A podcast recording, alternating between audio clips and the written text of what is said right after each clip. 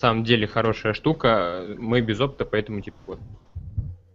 Это новость молнии из прошлых комментариев или что? Не, это мне анонимный комментатор сказал. А, это анонимные смс с короткого номера 0327, я понял. Да.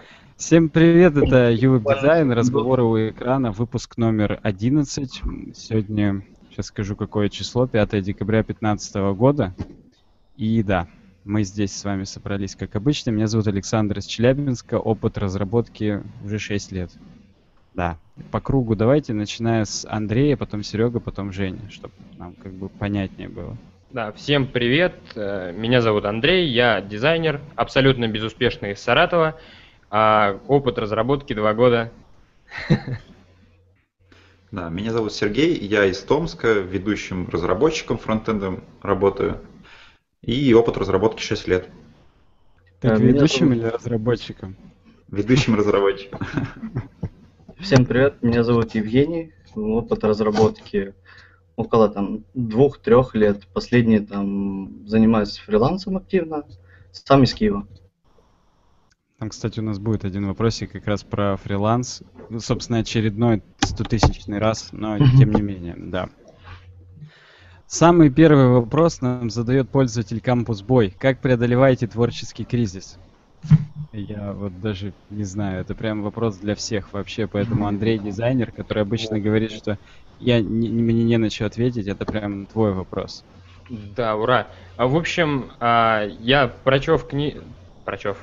Тупой. Прочитав книжку а, «Воруй как художник», я, собственно, завел себе папочку, в которой я складываю всякие штуки, которые мне нравятся. Это и технический дизайн, и какие-то билборды, фотографии, зарисовки или еще что-то. Может быть, логотип понравился или еще что-то. Я складываю это все в одну папочку. Когда мне э, хочется вдохновиться, я ее открываю, листаю то, что там есть, и, собственно, э, придумываю какую-то идею, скомпоновав кучу других идей других людей. Ну, я, наверное, скажу. Э, когда появляется творческий кризис, работать не хочется ужасно, так? то я свое время трачу на то, что изучаю новые технологии, Node.js, там, Meteor, Angular, еще различные, то есть ковыряю, туториалы читаю, делаю. Вот, и тем самым получаю какой-то новый глоток воздуха. Ну, я сомневаюсь, что Метеор прям такой глоток воздуха. Ну, дает, да? тем не менее, хочется знать, о чем он гласит, какая его парадигма, скажем так. Нет, ну, ну ты сейчас говоришь про программистский, так скажем, да. творческий кризис. Ну и есть... отдых. Если есть творческий кризис, не хочется работать, э, значит надо отдых. Ну это да, это крутой ответ. Серега? Ну, да, кстати, если рассматривать творческий кризис как когда тебе не хочется ничего делать, меня в универ научил такому простому правилу. Я когда писал диплом, я его вообще не хотел делать. Ну вот реально не хотел, не хотел, я его сдавал там через полгода, когда его нужно было сдавать. И я общался с одной девочкой, которая была на курсе, там, самая отличница, она сидела вовремя, успевала. Я спросил, как ты делаешь вот это все в срок? И она ответила мне, я это просто делаю. И я подумал, что я действительно не пробовал ничего, кроме... То есть я пробовал там советоваться с кем-то спрашивать, но я не пробовал просто сидеть и делать, знаешь, монотонно. И вот после этого я решил, вот если у тебя не получается, ну, все равно сидишь, садись, берись и делай, и все. И в принципе это помогает. Ну, тут такое. Вот мне на самом деле понравилось то, что Андрюха тоже сказал по поводу откладывать куда-то там. Я вот начинаю отвечать сам. У меня тоже есть огромное количество э, закладочных папок. То есть я браузерными закладками пользуюсь. Я не пользуюсь какими-то там покетами, там, saved.io и так далее. Там бесконечный миллиард сервисов, которые есть для того, чтобы закладки сохранять. Я пользуюсь браузерными закладками, которые у меня в аккаунте синхронизируется просто и все. Вот там по папкам распределено, что вот здесь вот если что, у меня есть почитать вот про это, а здесь если что, есть прочитать про то. Это даже не столько творческий кризис позволяет преодолеть, сколько позволяет кризис идей преодолеть. Вот ты сидишь и не знаешь, как сделать какой-то там алгоритм. Ты помнишь, что у меня есть папка с закладками по поводу такого-то алгоритма там-то. Ты просто идешь туда, читаешь, что кто как делал, и, и идея приходит почти сама. А что касается именно творческого, у меня всегда еще есть э, в Trello. Trello очень крутой инструмент для работы в команде, для организации всякого. И в том числе вот я лично для себя делаю Trello борды с э, разными. Типа, у меня называется список достижений. Это Trello Board. Там есть списки статей и курсов, всяких видеокурсов и так далее, которые мне надо пройти что-то еще. То есть тут как Женя. Просто отвлечься на что-то, и оно прям вообще хорошо. А с точки зрения творческий кризис в работе, я вообще не понимаю такого термина. То есть, если у тебя есть дедлайн, если у тебя есть работа, а тебе не хочется работать, то значит тебя вздрючили просто мало. А потом, когда тебя вздрючат, или ты, ну хорошо, один раз ты э, сорвешь срок, второй раз ты сорвешь срок, тебя просто уволят нахрен, и все. То есть, ну да даже не уволят, лишат премии, неважно, ты будешь сам себя чувствовать говном, в следующий раз просто возьмешь и сделаешь. То есть, творческий кризис на работе я такого вообще не понимаю, а творческий кризис в реализации каких-то своих собственных проектов, ну блин, тут, тут кто-то на воздух идет, дышит, кто-то там кино смотрит какое-то, кто-то что-то еще. То есть, ну, это вопрос скорее даже как преодолеть прокрастинацию. И, и это тут, тут действительно, как Серега сказал, просто надо брать, делать. И в какой-то момент э, есть такая поговорка fake it till you become it пока ты еще этим не стал, ты притворяйся, как будто ты уже крутой, и ты хоп, внезапно и станешь крутым. То есть это даже Джим Керри когда-то давно, когда был молодой еще, был неизвестным актером, он такие аффирмации себе придумал, выходил на гору и орал, я известный актер, там, у меня куча ролей и так далее, туда-сюда, и он таким образом себя на это настраивал и был готов к тому, когда его там позвали, он круто играл и стал хорошим актером. Вот то же самое. Надо себе внушить, что у тебя нет никакого творческого кризиса, просто делать всякое разное и все будет хорошо. Творческий кризис это для слабаков. Он бывает только у тех людей, у которых у которых есть возможность посидеть и ни хрена не поделать. Если у тебя такой возможности априори нет, то ты не сидишь и, и не страдаешь по этому поводу.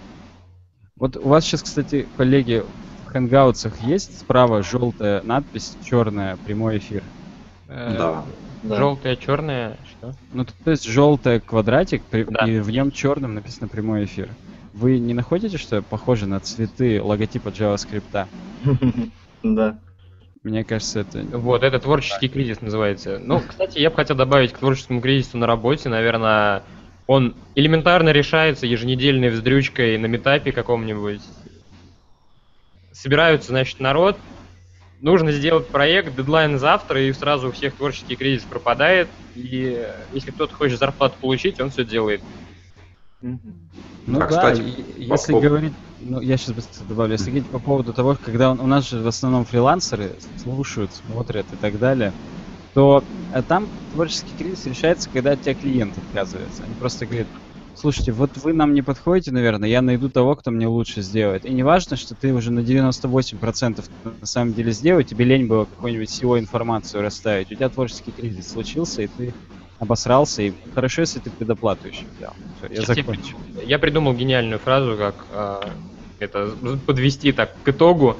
А на фрилансе творческий кризис заканчивается тогда, когда кончаются деньги.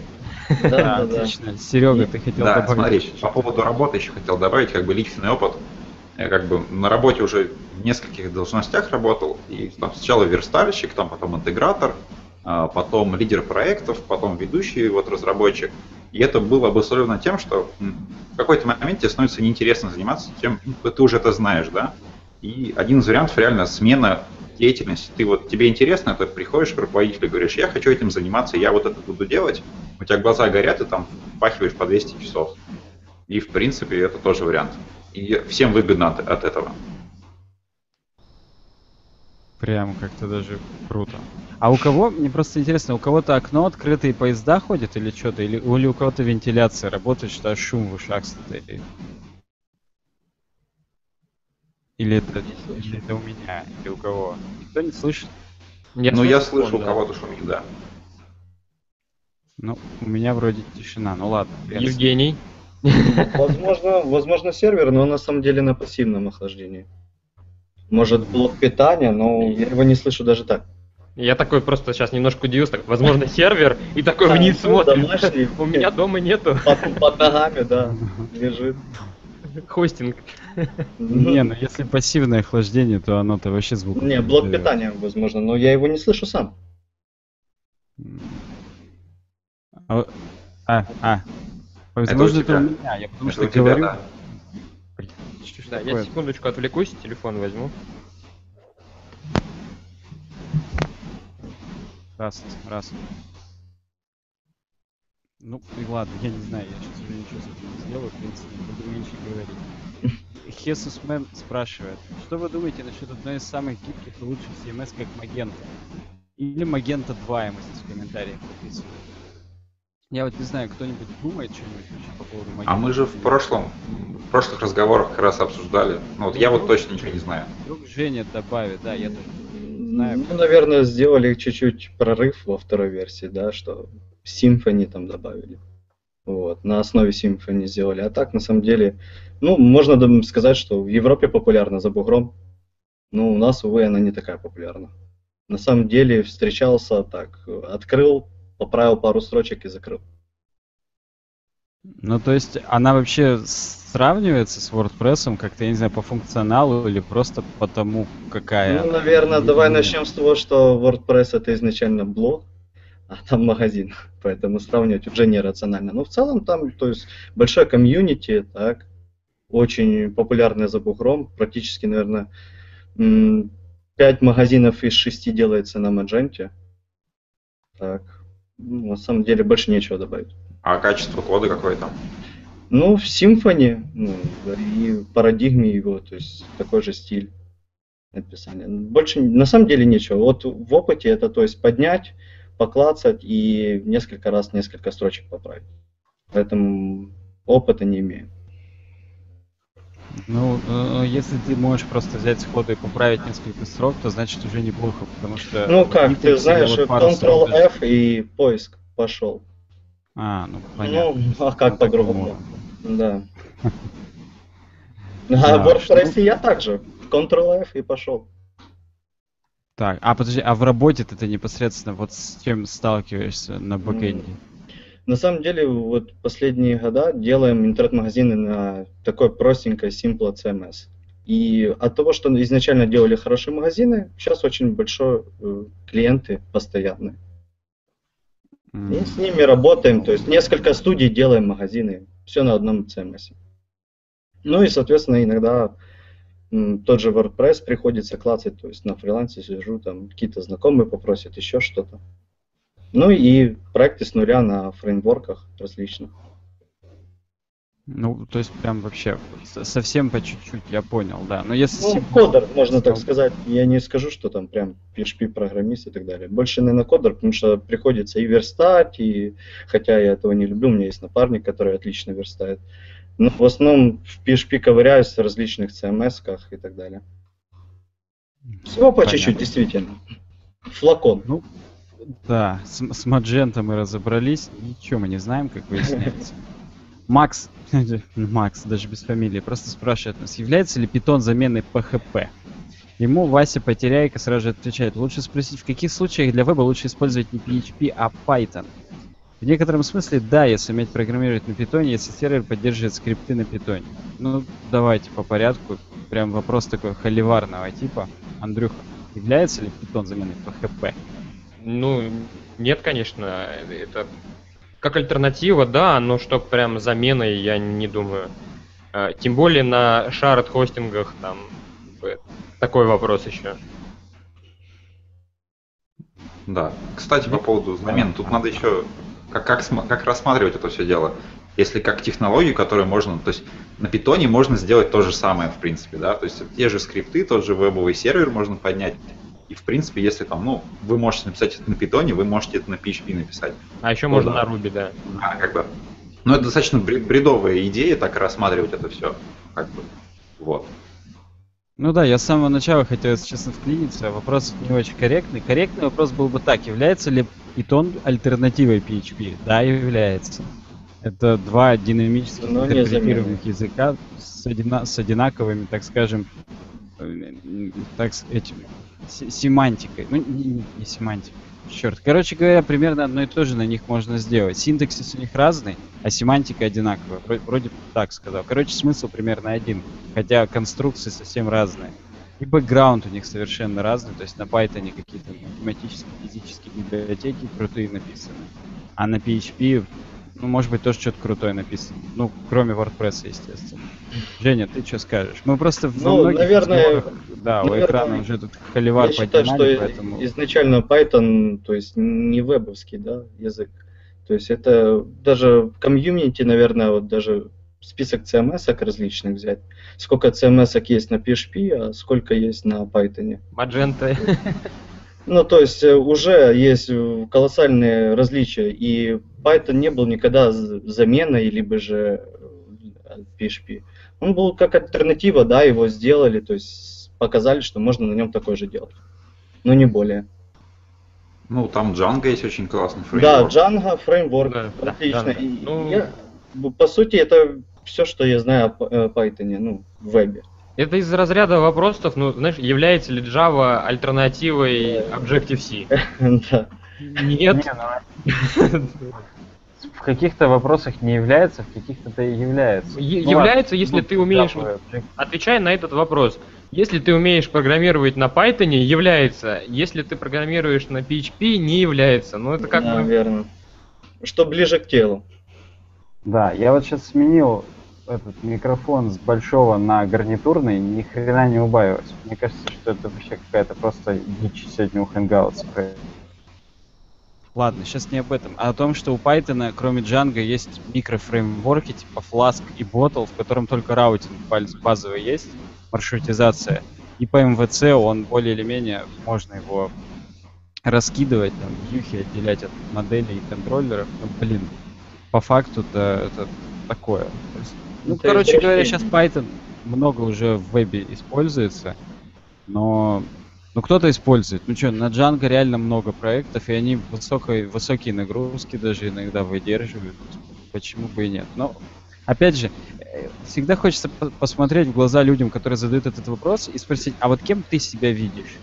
Видишь ли ты себя там PHP-программистом или там Python и так далее? Ну, То есть, если я уже привык работать на PHP, я в нем просто ориентируюсь, вот, ну, как бы намного лучше, конструкции какие-то знаю. Я стопудово, вот именно в том вопросе, который касается работы, у меня меньше будет голова болеть, если я программирую на PHP, потому что я знаю, что даже если какой-нибудь баг в пятницу вечером выяснится, то я успею зайти там в репозиторий и за час, за два поправить. А если это с Python произойдет, то у меня веселые выходные впереди предстоят, потому что у меня опыта работы с ним ни хрена. Хотя я на нем диплом даже сдавал в институте еще тогда давно было.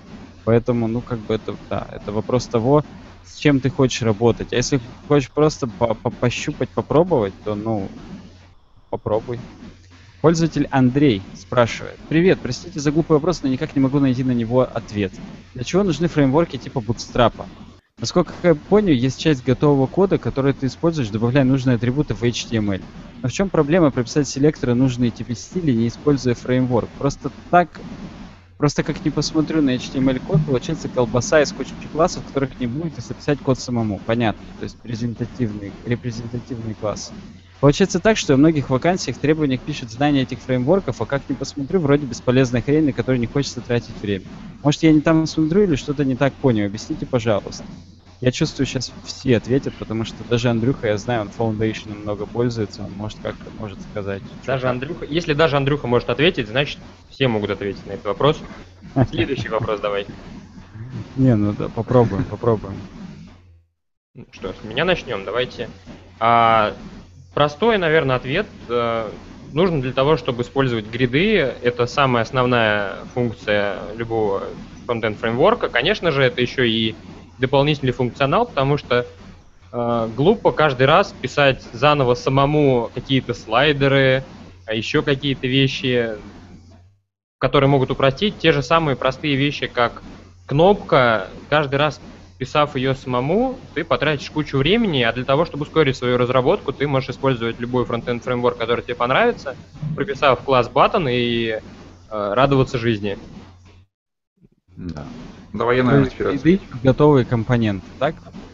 Да. Мгм. Ну, вот смотри, если Bootstrap именно рассматривать не как только сетку, а вот как именно полноценную систему, да, вот, вот на этот вопрос давай отвечу. А, вообще Bootstrap нужен, чтобы быстро что-то прототипировать и сделать. В теории даже есть компании, которые занимаются именно дизайном под Bootstrap на основании компонентов, их передизайнивают И это реально очень быстро делать и окупается по времени. Собственно, поэтому есть в вакансиях требования. Компания быстро делает сайты на Bootstrap и хотела бы взять разработчика, который сможет это быстро делать на нем. Но если рассматривать его как вообще систему вспомогательную для любого дизайна, э, я вот не нашел ему применения, где его можно использовать, потому что у нас обычно дизайны очень уникальные, какие-то там со всякими анимациями и всем прочим, сложные системы, и они никак не, не ложатся в рамках Bootstrap, поэтому мы его просто не используем. У нас как бы свой фреймворк есть, мы его используем свой. Вот. А если вдруг вот шальной клиент какой-то пришел и говорит, вот если вы мне к концу дня покажете готовый прототип, то я с вами буду работать и поставлю вас на абонентку на 2 миллиона рублей в месяц. Вот сейчас. Ну, ты говоришь про Будете прототип, на да? своем делать или все-таки на Bootstrap? Ну, просто, понимаешь, клиент же не очень понимает, прототип у него будет это или готовый сайт. Вроде по ссылочкам ходит, а несмотря на то, что он там по статическим HTML трем страницам ходит туда-сюда, там, архив, home и single HTML который на Bootstrap быстро запрототипирован с какой-нибудь даже не, не обязательно платной темой Steam Forest там за 5 долларов на Bootstrap, а там даже с бесплатной какой-нибудь хреновиной, а его уже все устраивает, окей, типа мы с вами работаем, а вы уже потом там тихо это натянули на CMS, на фреймворк, хоть куда, и, и все, и все радуются. Вот в этом случае будешь использовать Bootstrap или, или ваш самописный фреймворк, который в компании используется? Ну, говорю, опять же, вот ты говоришь от потребности. Вот в этом случае, да, можно использовать Bootstrap, если он необходим. Хотя вот конкретно в этом случае мы используем Axure э, для прототипирования. Вот. Ну да, если есть задачи, которые решаются более быстро на Bootstrap, например, чем на написанием CSS или свой код использовать, то почему бы и нет? Да, сделаем на Bootstrap. Насколько ну, я понял, э, сам вопрос заключался вообще в использовании фронтенд фреймворков. А это, собственно, как раз ускорение рабочего процесса. Нет, но вместо писания, использования фронтенд фреймворков вместо написания чего-то своего. Но если ты что-то свое, как Серега написал гениальное и крутое, то у тебя скорость уже и с твоим гениальным крутым тоже охренительная. Ну, это понятно. Это очевидно. Да. Просто Женя... есть проблема с универсальными вещами. Вот, извиняюсь, что перебил сейчас. Короче, э, ага, сильно ага. универсальные вещи, они подходят ну, не везде. В некоторых местах нам нужны узкоспециализированные. Вот. Давай, отвечай дальше. Ну, наверное, я добавлю. Ну, действительно, если вот э, в продакшене использовать, то навряд ли. Если же как прототип, быстро сделать прототип, э, то можно. Даже, возможно, скажу так, что в пяти из десяти проектов используем сетку, например, от Bootstrap, да, возможно, еще там Responsible, еще что-то. То есть какие-то элементы, даже там формы, очень качественно добротно оформлены. Но в целом в чистом виде уже давно, наверное, не используем. Вот так. А вообще, как вывод, итог, наверное, стоит использовать. Потому что, на самом деле, когда другой человек увидит э, Bootstrap, он не будет теряться, он уже примерно будет понимать, что он дальше сможет сделать с ним. И как быстро ему, например, добавить ту или иную форму. Чем писать свой, например. Это очень быстро ускоряет, ну, ускоряет верстку. Ну да, потому что есть даже компании людей, э, компании людей, компании разработчиков, которые сначала на этапе прототипирования делают на Bootstrap, а потом переверстывают это почему-то да, сами. Это, да, это очень быстро на самом деле. И оставить достаточно только там сетки, responsible, там, возможно, еще какие-то элементы, кнопочки заменить, там, цвет и так далее. Все, если на макете так было нарисовано, почему нельзя использовать? Да, кстати. Думаю, что дизайны очень часто на этом делают. И макапы есть сервисы целые, которые собираются тоже с Bootstrap. Я вот тут вспомнил, что мы как раз мы на Bootstrap в компании делаем админки. Вот, вот есть, отлично, да. Дашборды очень много То есть, есть у нас даже. программисты просто там копируют какой-то кусок, если что, ему помогу, он сам может скопипастить, у него все будет работать и круто. То есть вот. Да те же формы не надо в админке оформлять, это же сколько экономии времени когда тебе надо сделать админку, написать там фильтрацию данных и так далее, заняться есть чем. Зато хоть шаблоном не занимаешься. Ну вот мы и выяснили. Так что Андрею мы ответили, несмотря на то, что у него получается колбаса из кучи классов, она Нет. работает, быстро работает, и все хорошо. Тем более, что даже если говорить именно о колбасе из классов, то можно же использовать миксины. Я уж не знаю, там в Bootstrap в третьем было, в четвертом наверняка есть просто в какой-то готовый класс в него добавлять миксинов. И то есть фактически у тебя в разметке только один твой класс, там по бэму, по смексу, как угодно э, записанный с неймингом, а внутри страповские миксины прям в него подключаются, и почему бы и. Можно, можно даже через SAS экстендами вставлять. Да, можно и экстендами, это точно никто не запретит. То есть они где-то там лежат в CSS, экстендится через запятую, и ты фактически тоже видишь только один свой класс, в котором эти стили применены. Да, согласен. Так, теперь дальше нас Барсислав Анатольевич, наш, постоян... наш постоянный слушатель и комментатор спрашивает.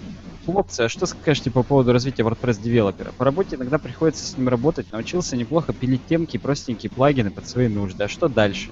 Что еще стоит пройти и попробовать, чтобы простыть WordPress гуру? Хесус Мэн, который спрашивал про Magento, пишет, не связывайся с 1С, если психика важна тебе. Он имеет в виду с интеграцией с 1С бухгалтерией, я, я так правильно понимаю. Кампус Бой ему отвечает помощь в разработке ядра, отлавливание багов и уязвимостей, разработка более сложных плагинов, к примеру, интеграция 1С. А, ну понятно, то есть вот оно. От этого все и перешло. Ну, коллеги, есть у кого что сказать по поводу развития WordPress Developer или я сразу отвечу? Ну, давай я сначала скажу свою точку зрения. То есть я бы из этого вопроса убрал WordPress и оставил бы PHP девелопера. И тогда ответ вообще очень понятен становится. На это. Он просто Да. да, да. Он именно поэтому в продолжение поди и спросил. Ну ладно, не перебиваю. Ну, вот на самом деле, потому что зацикливаться на какой-то CMS, оно написано все равно на PHP, ты разрабатываешь на PHP и как бы развивайся в PHP.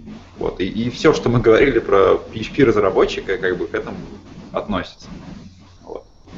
Да, я, наверное, тоже присоединюсь, э, то, что нельзя зацикливаться на Word- WordPress, вот, иначе это начнет деградация быть. А если же ты все-таки хочешь зациклиться, то, наверное, попробуй создать с десяток, наверное, крутых плагинов, да, там можно их в Bubble выкладывать, продавать за донат и так далее. Попробуй себя в этом. Ну, действительно крутых, там шаблоны и так далее. У меня практически ответ сейчас украли. Давай, Андрюха, скажи ты, я, Да, возможно, мне даже добавить будет нечего. Чтобы стать э, гуру WordPress, достаточно сделать э, энное количество тем на, например, Team Forest, э, у которых максимальная кастомизация, насколько вообще позволяет WordPress. Когда ты начнешь такие делать, то уходи с WordPress и делай уже свое что-то. Да нет, или оставайся на WordPress и деньги зарабатывай. Если Ну, уже ты как бы это мастерство отточил, то почему бы и нет? Но вообще, да, я тоже добавлю от себя, попробуй покастомизировать админку. То есть добавь в админку страниц с опциями каких-то, стилизуй их тоже JavaScript, подключай скрипты в админке, Ajax поиспользуй в админке, чтобы у тебя там на лету поприлетали какие-то данные. Сейчас э, с релиза WordPress 4.4 начинают выкатывать REST API, который в JSON возвращает данные. Попробуй его пощупать. Посмотри, как данные прилетают. Напиши ангулярный дашборд к- WordPress, который тоже с учетом этого REST API данных работает, как-то их там меняет и так далее. То есть напиши кастомную админку, в которой будет не только CRUD, то есть операции там по удалению постов, изменению там созданию, а сделай какую-нибудь типа аналитику. То есть вот отлавливай у тебя у какого автора сколько есть постов, сколько они в неделю раз писали, строй графики прям в админке на, на, эт- на этой теме. То есть, в принципе, в админке можно там, там большое количество модулей, когда просто вот сделал ты микроплагин там, как, как вот я делал по цветовой схеме. Сделай теперь микроплагин, виджет дашборду именно к стартовой странице админки WordPress, там видос какой-нибудь показывает для клиентов и так далее. То есть все, что видишь, пробуй повторить, пробуй сделать так же, и, и, и творческого кризиса точно не будет. То есть, как обычно, надо сначала попробовать сделать то, что сделали уже другие, а потом придет уже идея, что можно и самому сделать, и будет вообще круто. Так что вот так вот. Пользователь Виталий GS спрашивает, какие посоветуете инструменты для ведения проекта? Благодатная тема вообще. Давайте по очереди попробуем ответить. Ну, давайте я скажу. У меня не особо больших инструментов. Э, Ну, наверное, в командной разработке мы используем Task Manager Asana, вот, э, GitHub, ну, сам по себе Git, а зачастую GitHub.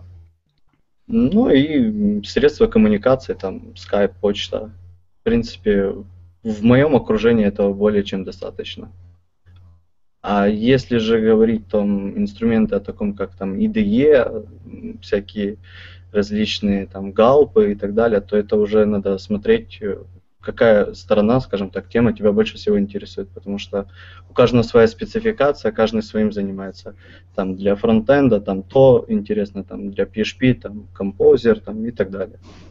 Эту тему можно очень долго рассказывать, наверное. Нет, ну, мне кажется, он имел в виду инструменты для ведения проектов типа Trello, опять же, или Jira. А, ну, Trello, да. Таски, кто кого Bittrex куда 24. делает. Вот он. Пароль. Да, пароль. Отзыв. Аминь. Продолжаем. А, Андрюха. Тоже Битрикс 24 А, тут из комментариев? нет, Ты я думаю, что-. Самое адекватное... Я просто Битрикс слово услышал, мне плохо стало. А, На самом деле, ну, просто я настраивал недавно Битрикс 24 для компании, где там хрена народу, и это такая грустная история. Вот. А, Суть. А, Trello по scrum у можно организовать все задачи. Эм, Ну, как обычно, в принципе, можно погуглить скрам или такие же технологии. а, По ним Trello борды создать и вести проект. Если заключался вопрос именно вот в этом, то вот. Пожалуйста. Да, вот. Ну, вообще я вот свои проекты в Трелле веду, и был опыт работы с Джирой. А, ну, это как бы банальный ответ, и вот что хочется добавить интересного. У нас, например, в компании разработана внутренняя система для ведения task tracking а. То есть у нас были какие-то там проблемы со стандартными, и вот запилили свою. И на самом деле есть много компаний, которые реально сделали свои системы и работают с ними, потому что в любой системе что-то не устраивает и чего-то не хватает. Как бы это холивар такой, там, что выбрать, потому что предложений много, но все они как-то разные и с разными возможностями. Вот, так что даже очень трудно ответить на твой вопрос. Я бы Ну. еще добавил про этот, про то, что Trello можно делать открытым и показывать процесс разработки заказчикам. Это, Да, кстати, да, тоже это неплохо. прям киллер фича. Некоторые прям любят, и, и за это прям вау-вау, спасибо, круто, офигеть. И это, в принципе, еще ваш авторитет увеличивает как разработчика, типа у вас все прозрачно, как, как выборы. Вообще нам тут в комментариях на YouTube подписывают. А я столкнулся с такой плюшкой, как NIT. NIT — это расширение для бурбона, кто не в курсе сасовского. Для меня эта система сеток стала святыней. Bootstrap рядом не стоял. Интересно ваше мнение. МБ я чего-то не знаю. Я, может ответить про NIT против бутстраповских сеток? я могу ответить, что не нужно возводить в разряд религии что-либо. Вот. Да. Ну, кроме WordPress. Его можно. Женя, Серега, кто-нибудь NIT использовал? Ну, я пару раз крутил, так. На самом деле, да, там более гибкая система. Э, Помню, что даже размеры, да, если там у Bootstrap 5 э, есть размеров, да, там планшет, мобильный, там такой ширины, такой, альбомные развертки, то у NIT там побольше будет.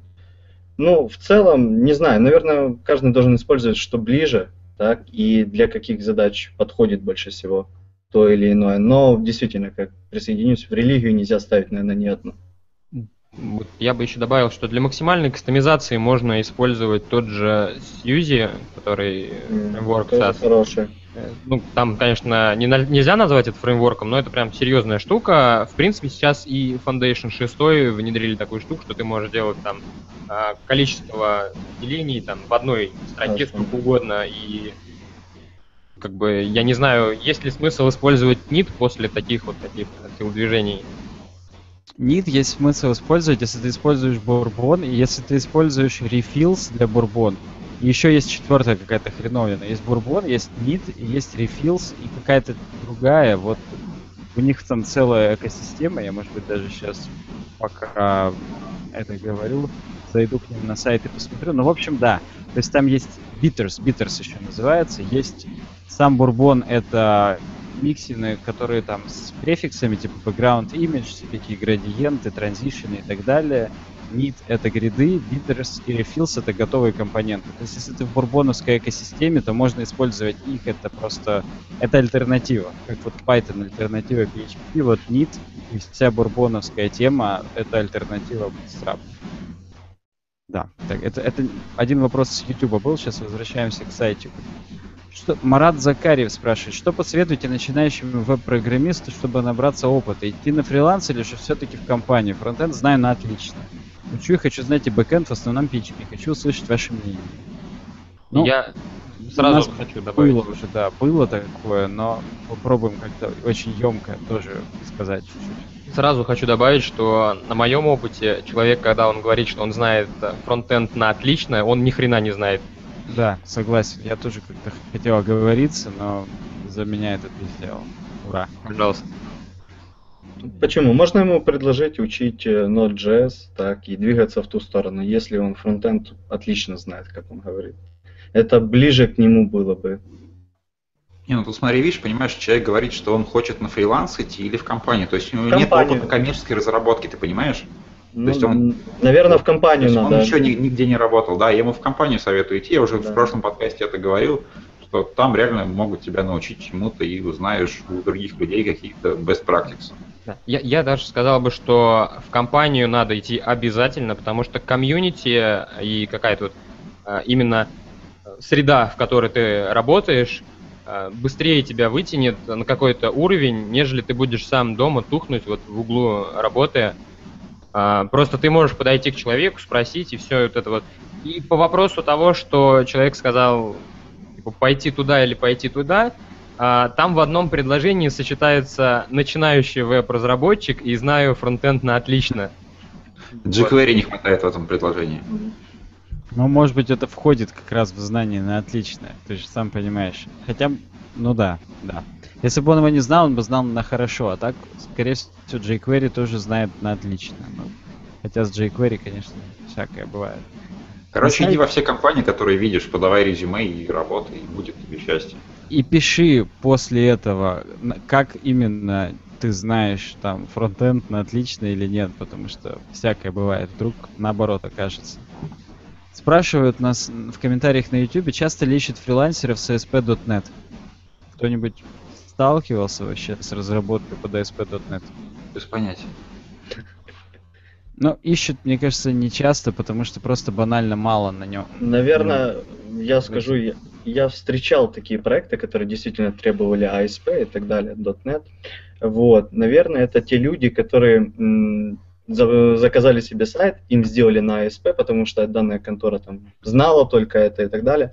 А теперь надо кому-то этот проект поддерживать, да, время от времени какие-то вносить правки, расширять функционал и так далее. И вот эти компании, горе-компании начинают искать, э, кто может им поправить, сделать. Ты практически сейчас проклятыми их назвал. Ну, это так, такая жизнь, такое бывает. Кстати, да, есть такая политика разработки, когда проект берется и пилится специально на очень сложной технологии, да, да, чтобы да. потом он не ушел от вас. Там, и, и очень доработки были дорогие. Есть... Да, есть такие умные товарищи, которые делают еще и на собственных CMS-ках. Вот я бы посмотрел вот на них вот так. Не, я лично в глаза таким смотрел на наших метапах челябинских. Такие есть, причем они уже, так знаешь, лет 10 на рынке и все еще делают на своих CMS. И даже какое-то время они были подписаны на наш паблик, поэтому привет, если вы узнали себя. Но это такое, да, это, это боль потом может возникнуть у заказчика. Хотя, знаешь, когда разрабатывают на хост CMS, это все равно, что на собственный CMS. Такое говно еще редко найдешь. Извините, если кого-то задел. Так, на YouTube дальше пишут. А что для вас лучше, Nginx или Apache? И то, и то. Следующий вопрос. Лучше, когда и то, и другое. То есть MAMP, да, в котором можно менять и Apache, и Nginx в любом случае же э, лучше оба использовать. Даже на шардах везде стоят и то, и то. Ну да, там Nginx стоит на фронтенд, на отдаче статики, потому что он тупо быстрее. Ну ты попробуй сам-то такое настрой, это нетривиальная хреновина на самом деле. Там-то у них готовые конфигурации. Не, ну вдруг, вдруг кто-нибудь сейчас что-нибудь конкретное прям скажет, вот это для этого, это для того, и, и да. Не, ну Хотя есть... я, собственно, тоже в конце отвечу. Чуть-чуть. Есть проекты, которые работают просто на Nginx, и все как бы он и PHP умеете пускать, и работать, и все круто. Как бы. Но опять же, это инструмент, его нужно выбирать из, из целесообразности в данном случае.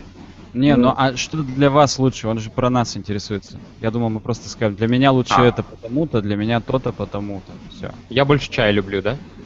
Ну, мне, к примеру, больше нравится Engine. потому что в нем есть стриминг, там, прокси различные и так далее. И, да, на самом деле он быстрее работает, это уже многое заслуживает. Он еще и отечественный. Это Ну, прям вообще отдельно. Ну, чей отечественный, чей нет, это такое А, ну, вещь. ну, ну да, Да. ну. С СНГ, скажем так. с Я бы СНГ, сказал да. славянский. Да, Там, там Да. тоже не- недалеко русские все. так правильно, согласен. Вот, ну на самом деле Apache без него тоже очень часто некуда. Ну да, я вот на С локалке их ставлю. rewrite ами и так далее, это Apache это популярная вещь. Ну, в Nginx тоже, там просто в location е смотришь, и в такой-то return Да. другое. То есть там. Но там синтаксис альтернатив, надо еще переписать, суметь. А вот если у тебя WordPress развернулся, да, какой-нибудь, там же стандартом есть htaccess. А А он, такой, он- а что делать, Nginx? он делает стандартный Nginx.conf в корне, Да. и то же самое. WordPress он такой. Я буду прям до конца его защищать, когда меня бить будут уже убивать, и все равно говорит, нет, WordPress нормальная тема. Окей. Да. Ну, вообще, я в продакшн всегда ставлю Nginx, потому что он быс- быстрый, прикольный и просто привык. У меня уже есть конфиги на разные VPS, на разные всякие штуковины. Он просто быстро работает с MariaDB, там все это хорошо, как-то просто привык. А на локалке у меня Apache, потому что тут у меня компьютер помощнее, чем некоторые VPS. И вполне хватает для локальной разработки и его. Хотя, опять же, у меня на локалке MAMP, то есть там я мог бы включить и Nginx в том числе, но что-то как-то не удается. Но у меня и то, и то стоит на мампе. Ну, в смысле, оно и то, и то есть, но ты же как бы... Оно же на разных портах слушается, поэтому что ты там прям пользуешься тоже на Да, мампе? да. Охренеть. А как ты выбираешь? Утром встал, блин, сегодня у меня левая булка зачесалась, значит на Nginx буду Да ну, делать. 90% случаев э, на Apache все. Просто иногда так это скучно становится. Тебе скучно? Да, нечем ску- заняться. ску- Поставь Nginx, да, после Apache и поюзай его. Обнови. Попиши конфиги, да? Да, да, да, попиши конфиги. Павел Повидло спрашивает нас. Добрый вечер. Учусь на первом курсе и решил, что в свободное время неплохо было бы заниматься вебом, так как степуха маленькая. Степуха, причем, внимание. Возможно, он не стипендию имеет в виду, а что-то другое. В свое время, учась в школе, забашлял деньги за курсы по веб-дизайну. Знаю HTML, CSS и JS в скобках на уровне быдло-кодера. То есть на отлично, я понял. И графический пакет. Знаю выше среднего английский. Очень трудно определить дальнейший путь развития своих знаний в данной среде. С чего начать погружение в JS, jQuery, CMS, например, WordPress, удариться в серверную часть PHP, MySQL и тому подобное. Еще думал насчет того, чтобы пойти джуниором, но нигде не смог найти внятного списка того, что он должен знать. Хотел бы услышать ваше мнение. Спасибо Вот. большое, что уделили немного времени. У меня есть вот графический пакет. А, Это к вопросу о том, что он забашлял за курсы веб-дизайнеров. Вот, а, так, внятного списка, что нужно знать джуниору, нигде не будет, потому что во всех компаниях люди работают с разными продуктами, а, в разных условиях и под разные задачи, так как под каждый проект выбирается определенное количество инструментов. Это, кстати, к вопросу о том, что, что лучше это или вот это. Всегда сначала есть задача, а потом под нее выбираются инструменты. А, вот. Идти на какие-то джуниор позиции, ну ты просто берешь и рассылаешь резюме с тем, что ты знаешь, и по принципу сколько там 40% ты уже можешь попасть в какую-то компанию, если они посчитают нужным, позовут тебя на интервью, ты походишь, порадуешься, может быть, по скайпу проходишь. Ты поймешь, что тебе нужно подтянуть. Тебе наверняка никто там... Я ни разу не видел, чтобы какой-то интервьюер сказал бы тебе, что ты типа кто такой, иди отсюда. Он просто не позвонит тебе тогда, если ты не подходишь. Потом... Ну да, мы это неделю назад тоже обсуждали. Я думаю, можно даже сказать ему, Павлу, посмотреть еще и прошлый выпуск, потому что вот в этот раз у нас 11 разговор у экрана. Я предлагаю их объявить э, точкой невозврата, точкой не ответа на такие вопросы, как типа, как, как стать уверенным в себе, как начать жить и начать программировать, потому что иначе мы погрязнем все время в одном и том же киселе, и у нас будут все меньше и меньше смотреть. Начнется вот даже- это вот, бросайте костыли. На Не, самом давай, деле- знаешь, а, Можно хотел скажу? дополнить, э, извиняюсь, что перебил, вот хотел дополнить один момент из относительного вопроса. Тут э, скорее в вопросе непонятно, кем он хочет быть вообще в принципе. То есть у него много-много технологий. Может ему сначала определиться, что ему интересно, а потом уже как бы смотреть наши прошлые выпуски. Я так понимаю, степуха маленькая, и важно просто денег поднять. Ну, можно под дворником пойти, там, не знаю, в Эльдорадо поработать.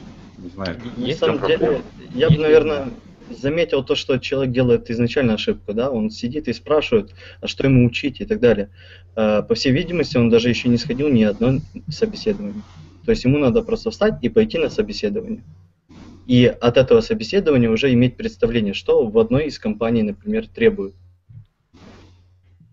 Ну да, я сейчас вспомню классическую историю про полковника Сандерса, который основал KFC.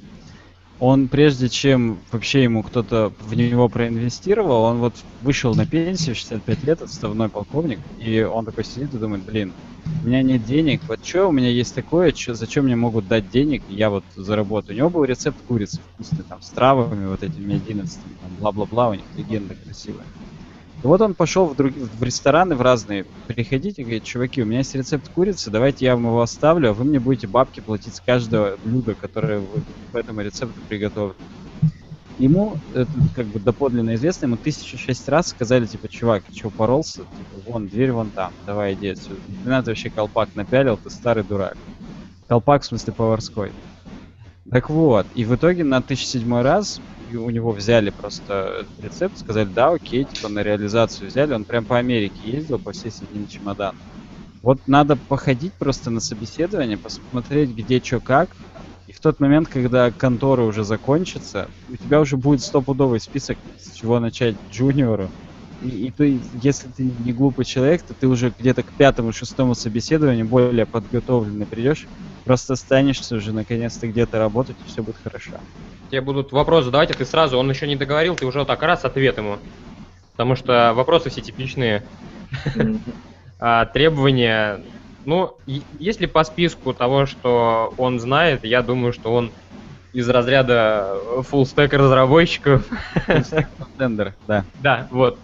А как вариант, это, во-первых, рассказать всем своим знакомым, что ты делаешь сайты теперь.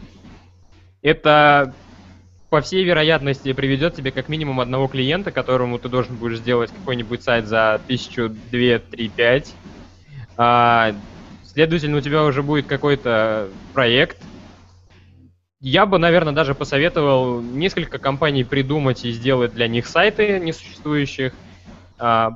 В этот момент ты поймешь, что ты не знаешь, что тебе нужно подтянуть для создания уже какого-то проекта. И уже с неким портфолио примером просто того, как ты можешь писать код, идти куда-то устраиваться на работу.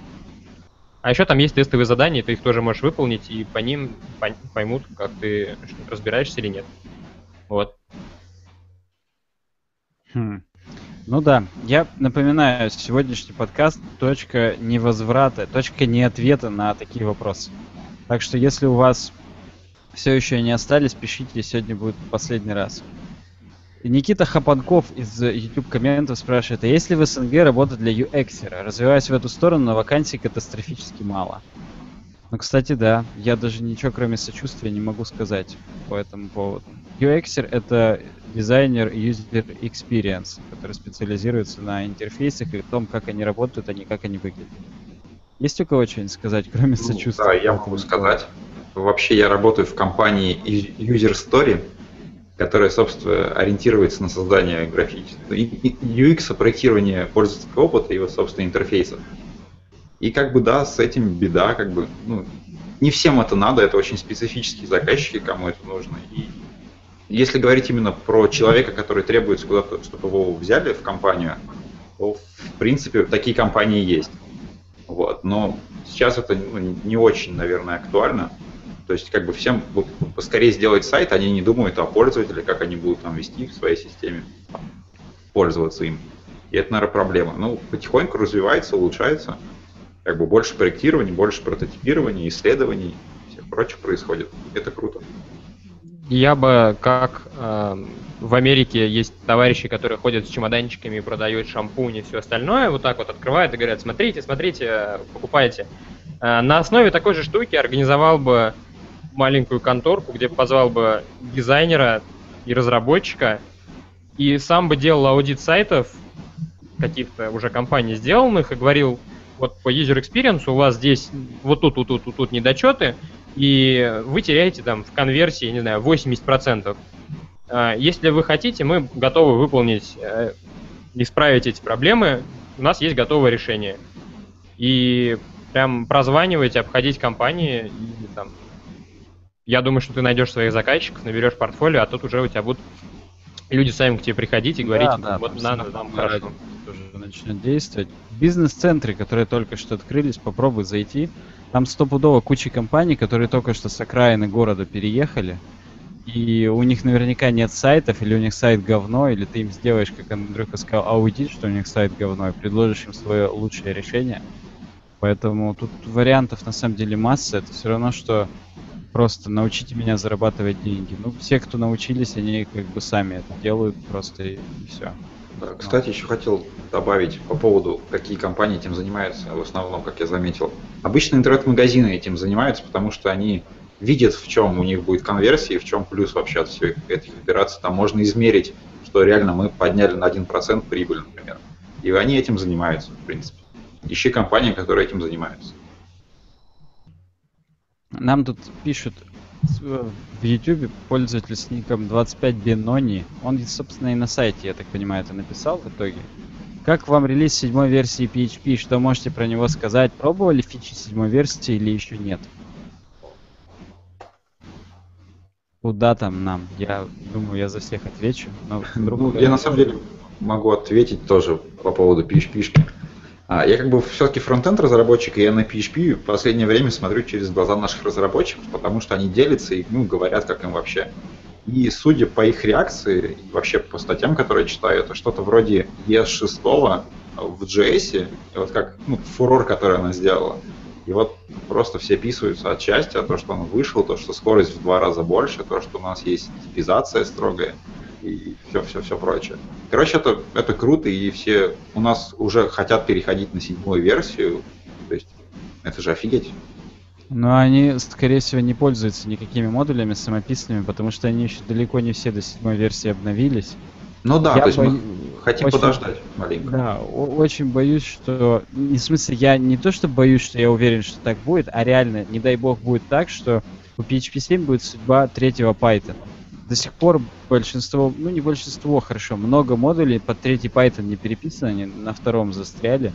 И поэтому третий Python, он такой немного мертворожденный. То есть у него есть свое комьюнити, но оно как бы такое, считается маргинальным.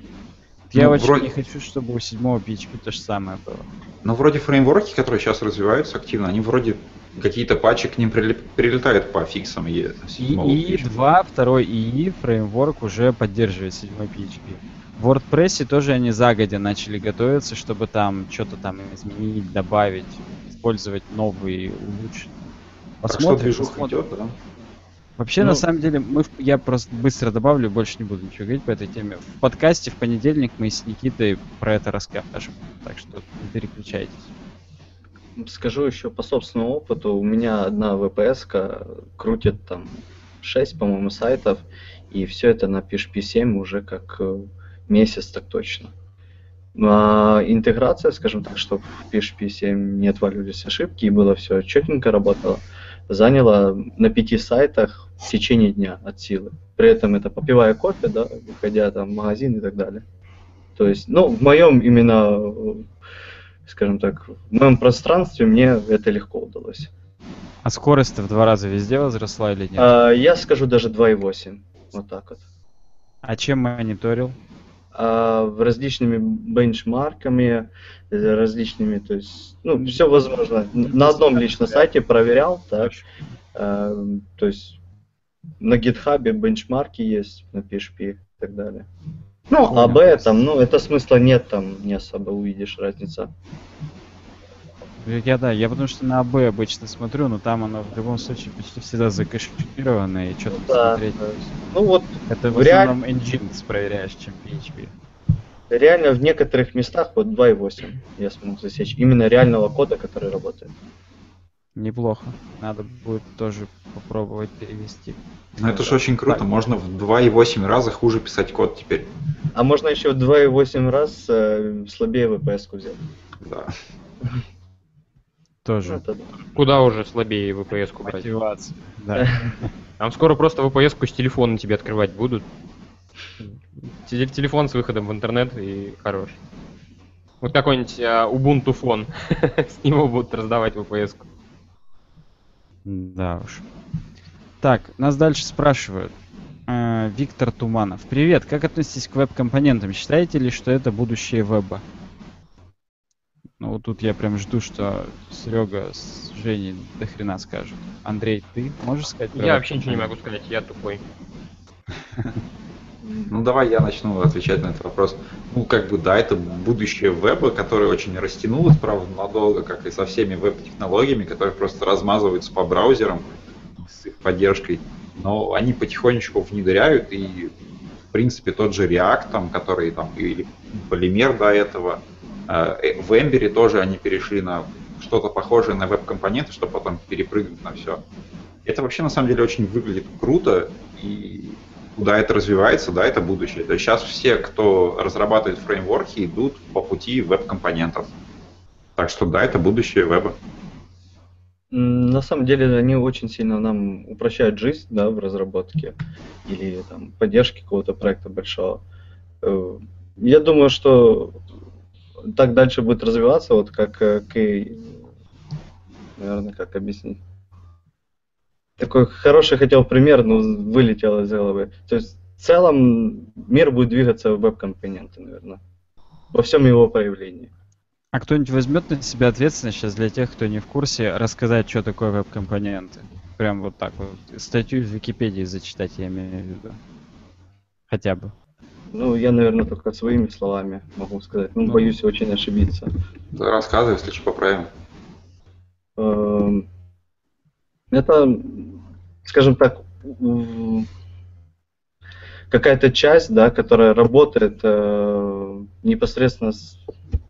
Не, я все-таки, наверное, оставлю это кому-то другому, потому что я боюсь очень ошибиться, наговорить глупостей. Аж Пас. стыдно начинает быть. Да. Мы просто все такие, поэтому Серегу сейчас просто Ну, послушаем. и- я и боюсь очень. Да. Ну давай сейчас попробую сформулировать тоже. Но получается, основная идея веб-компонентов это какого-то эм, независимого... По факту, вот то, что было с BEM, это в принципе основа идеи веб-компонентов. Веб-компонент у нас есть какая-то, да, какой-то модуль обособленный, который ре- реализует какой-то э, шаблон, э, какую-то внутреннюю логику, которая доступна только внутри этого компонента. Она реализует внешний интерфейс веб-компонента, с которым ты можешь общаться с им. И она позволяет очень простыми сущностями оперировать на вашей странице. То есть вы можете создать какой-то компонент типа комментария, передать ему какие-то атрибуты, типа у него там атрибут э, имя, атрибут э, времени, чего-то еще, и внутренняя логика возьмет эти атрибуты и выведет. То есть мы начинаем уже думать не просто версткой какой-то, мы начинаем думать как и а, компонентами, их параметрами, мы инк- инкапсулируем а, логику внутрь компонента, и больше о ней не думаем и забываем. То есть вот, в принципе, как бы основные идеи, скажем так. Ну, Да, вот когда в ВУЗе проходит курс моделирования, я не знаю, у кого был, у меня был, и э, модель черный ящик это называется. Когда ты моделируешь общую систему, тебя не очень волнует, как внутри каждый компонент работает, потому что на данный момент у тебя уровень абстракции другой, ты над всем этим вылез. У тебя есть страница, у тебя есть приложение, и тебе похрену, как работают там комменты, как они из базы прилетают или не из базы, или там туда-сюда. Ты знаешь, что у тебя работает это так и так, ты туда передаешь, на вход подаешь одни данные, на выходе получаешь другие. И в, в тот момент, когда ты это делаешь, тебя не волнует, как система работает внутри. То есть это, это сейчас такой подход используется вообще везде в разработке. То есть он и в CSS пришел там с препроцессорами, с бэмами, со всеми этими методологиями. Во всех языках программирования тоже сейчас на, на модульные куски кода разделяется. То есть на ближайшее будущее это стопудово будущее веба, а дальше хрен его знает, поживем увидим, может быть какие-то новые паттерны придут в голову всем. И, и опять будет монолитная система, опять от модульности, потому что все должно быть одно общее там, чтобы, может просто люди зачипуют себе мозги и будут потом в общих этих не модульных системах разбираться лучше, чем в модульных. Хрен его знает.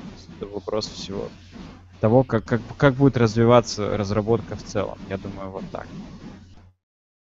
Ну, А, так, наверное, пойдем. я еще добавлю, что модульность сама по себе э, позволяет многим людям да, заниматься той или иной частью. Да? Например, э, для того, чтобы, например, там, собрать какой-то проект, да, там потребуется там, препроцессор там, какой-то, сборщик и так далее, да? ну, реально. И вот э, каждый человек может заниматься своим любимым делом. Да? Кто-то, кто-то препроцессор ускоряет, его оптимизирует и так далее, новые там плюшки придумывает. Да? Кто-то работает над чем-то другим, но в целом это там это какое-то свое приложение, и оно может работать по отдельности. То есть, как бы человек может делать от и до закрытый продукт, да, и его же можно использовать там где-то еще. То есть самомодульность подразумевается. Ну вот да, да. У нас тут два вопроса еще буквально. Мы сегодня чуть пораньше закончим, потому что дела делища. Вадим Мельников нас спрашивает. Привет, если флексбоксы получают максимальную поддержку браузерами, то профессия верстальщика станет неактуальной. Может ли появиться какой-нибудь Adobe Muse Flexbox, где любой дизайнер сможет сверстать свой шаблон без помощи верстальщика? Ваши соображения, коллеги?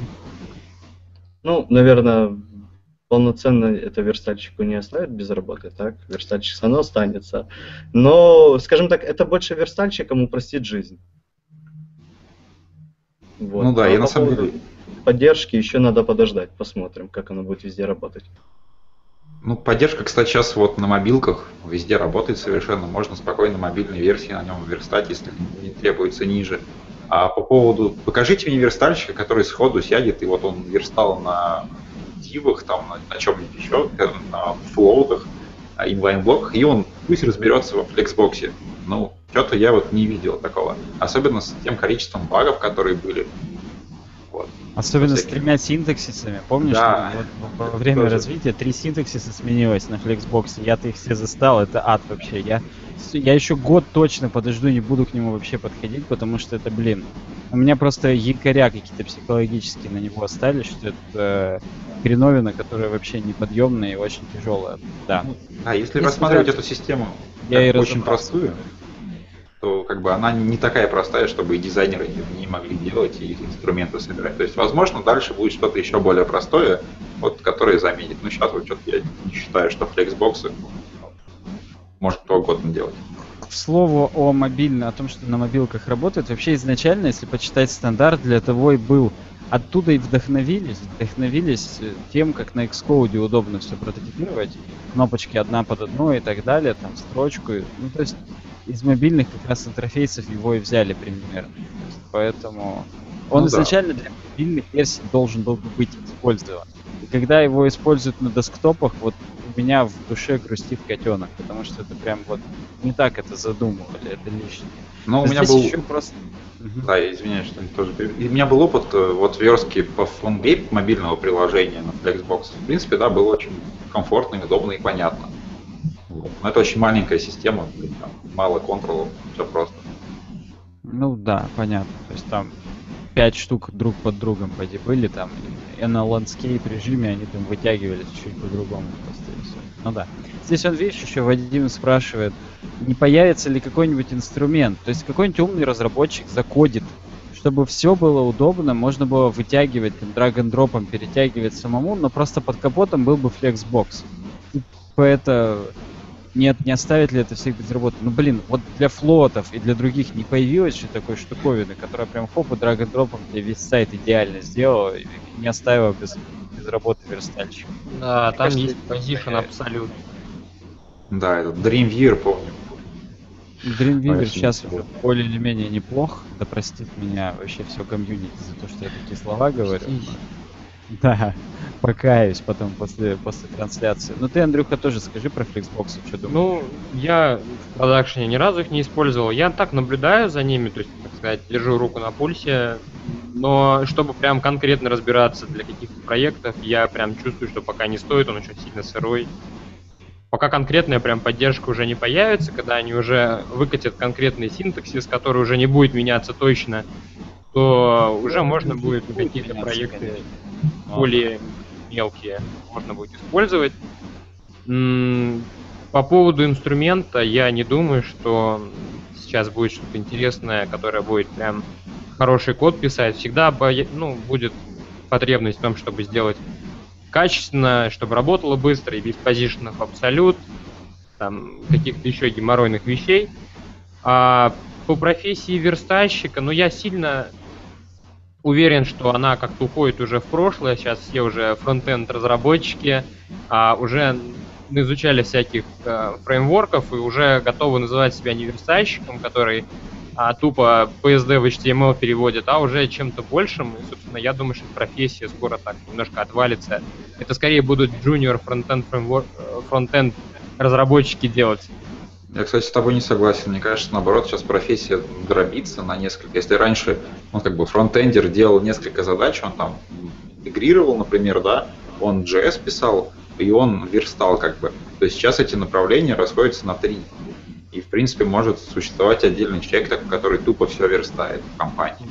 Я сейчас заметил такую тенденцию, что бэкенд разработчиков, например, стало меньше потребностей и больше уже потребность именно в full разработчиках, который может и то, и то сделать. То есть понятно, что для каких-то серьезных компаний все равно будет дробиться. Да, и... Андрюха, это, это кризис называется просто. Вот, а, да.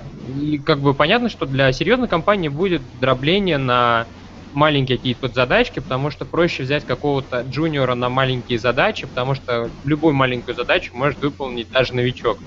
А что в конкретном случае соберется уже в какую-то большую работу. Вот. А по поводу маленьких компаний каких-то или вообще стартапов, то там есть э, либо full stack разработчик, либо фронтенд и бэкенд, и все. Ну да, давайте, мы далеко ушли от флексбоксов уже к стартапам, это, это никогда добром не заканчивается. Нам тут напоминают в ютубных комментах, что еще выкатывают спецификацию CSS гридов, именно нативных CSS гридов. У меня все никак руки не доходят про нее видос снять, тоже она есть в списке того, что надо снять. Прям, да, там тоже еще экспериментируют. Там, по-моему, еще не утвердили стандарт, но с такую же своеобразную хреновину будут делать, посмотрим. Прикольная штука. Еще Серега спрашивает, есть ли у него свой канал на YouTube. Серега, кажется, говорил, что хочет что-то подобное, но еще нет. Да, у меня нету, я вот все думаю, когда начать. Вот комьюнити уже просит, можешь. Можно ну, когда начну, я скину тебе ссылочку, может быть, поделишься. Обязательно. Владислав Полонский спрашивает, мужики, а как принять участие в разговорах, прямое участие в онлайн-трансляции? Записываться на кастинг или что там? Ну вот через Женя может, может, ну я, естественно, хочется, да, как сказать, что как обычно через постель, но всякий раз есть люди, которые исключения из этих правил. Вот Женя, например, сегодня в постели попал. Расскажи, Женя, как ты попал? Это, я думаю, будет самым красноречивым ответом. Да, наверное, если есть чего добавить, да, к текущему подкасту, то, наверное, пиши, тебе обязательно проведут собеседование, потом подвал гестапо тебя заведут, пригласят. Вот. Ну, а только после этого, возможно, пригласят. Да, с, фон- с фонарем в лицо. Ну, вообще, Владислав, ты очень много на сайтике в комментариях полезных вещей добавляешь. Ты пиши, мы попробуем. Если кто-нибудь сольется, то обязательно. Просто я больше четырех человек никогда не собираю, потому что базар просто начнется. Оно и так уже базар начинается. Но это из-за нас с Андрюхой. А так-то тут все прилично было. Ну все, собственно, да. Последний вопрос а, так это и тоже на, на сайте тоже спросили, как попасть к нам в разговоры в экран. Через ковер попасть, пишет. Да, отлично, это правильный ответ. А у других участников есть ли свои каналы или, может быть, сайты? Ссылочки под видео, плиз. Андрюха, будешь пиариться или, или ты не готов еще? Он не готов. У, у него просто, да, у тебя микрофон не работает, поэтому ты не говоришь. Ты там что-то нажал куда-то чем-то. Все, да. Женя, скажи пока ты, будешь ты что-то выпускать или нет? Да, на самом деле не планирую, скажем так, есть работа, поэтому на это нету времени. А есть еще социальная жизнь. За социальную жизнь в социальных сетях или, э, в смысле? Нет, э, в смысле в реальной жизни. Да, но Андрюха, все, микрофон по гарантии, походу, придется нести. Переключись на гарнитуру, хоть договори. В настройках Hangouts там нажми на шестереночку. Про Light TPD можете что-то сказать, please? Это тоже сервер наравне с Apache Nginx. Я сказать не могу. Может, кто-то может? Женя, Серега. Ну, я его один раз в жизни ставил. Ну, вот, как бы я к серверу вообще очень мало отношусь. Как, как-либо, поэтому ничего не скажу. Он есть, да, он работает как-то. Я скажу так, что я ради интереса на его VirtualBox поднял, вот, э, покрутил и забыл. Вот так вот. Алло? Вот. А, случайно или специально? Нет, я, собственно, нечаянно задел ногой шнур, он выключился, и оказывается в хангауте, если выдернуть микрофон, то потом его включаешь, а он уже не включается. Ну да, надо заново выбрать, потому что Hangout обижается. Типа, нет микрофона, ну и пошел ты нахрен. Тогда. Я мог, кстати, на пальцах, в принципе, показывать все. Вот так помахать, сказать, пока. Ну, не стоит. Ты просто, я спросил, будешь ты пиариться или нет. А, ну, собственно, я Нет. написал всего пару статей, и пока не о чем разговаривать. Наверное, спешу хотя бы пару видео, потом уже буду о чем-то говорить. А, Ну, да. Только в тот момент уже поезд идет, и уже... Да, и уже ничего не будет. Ладно, неважно, все. Мы заканчиваем, у нас, да.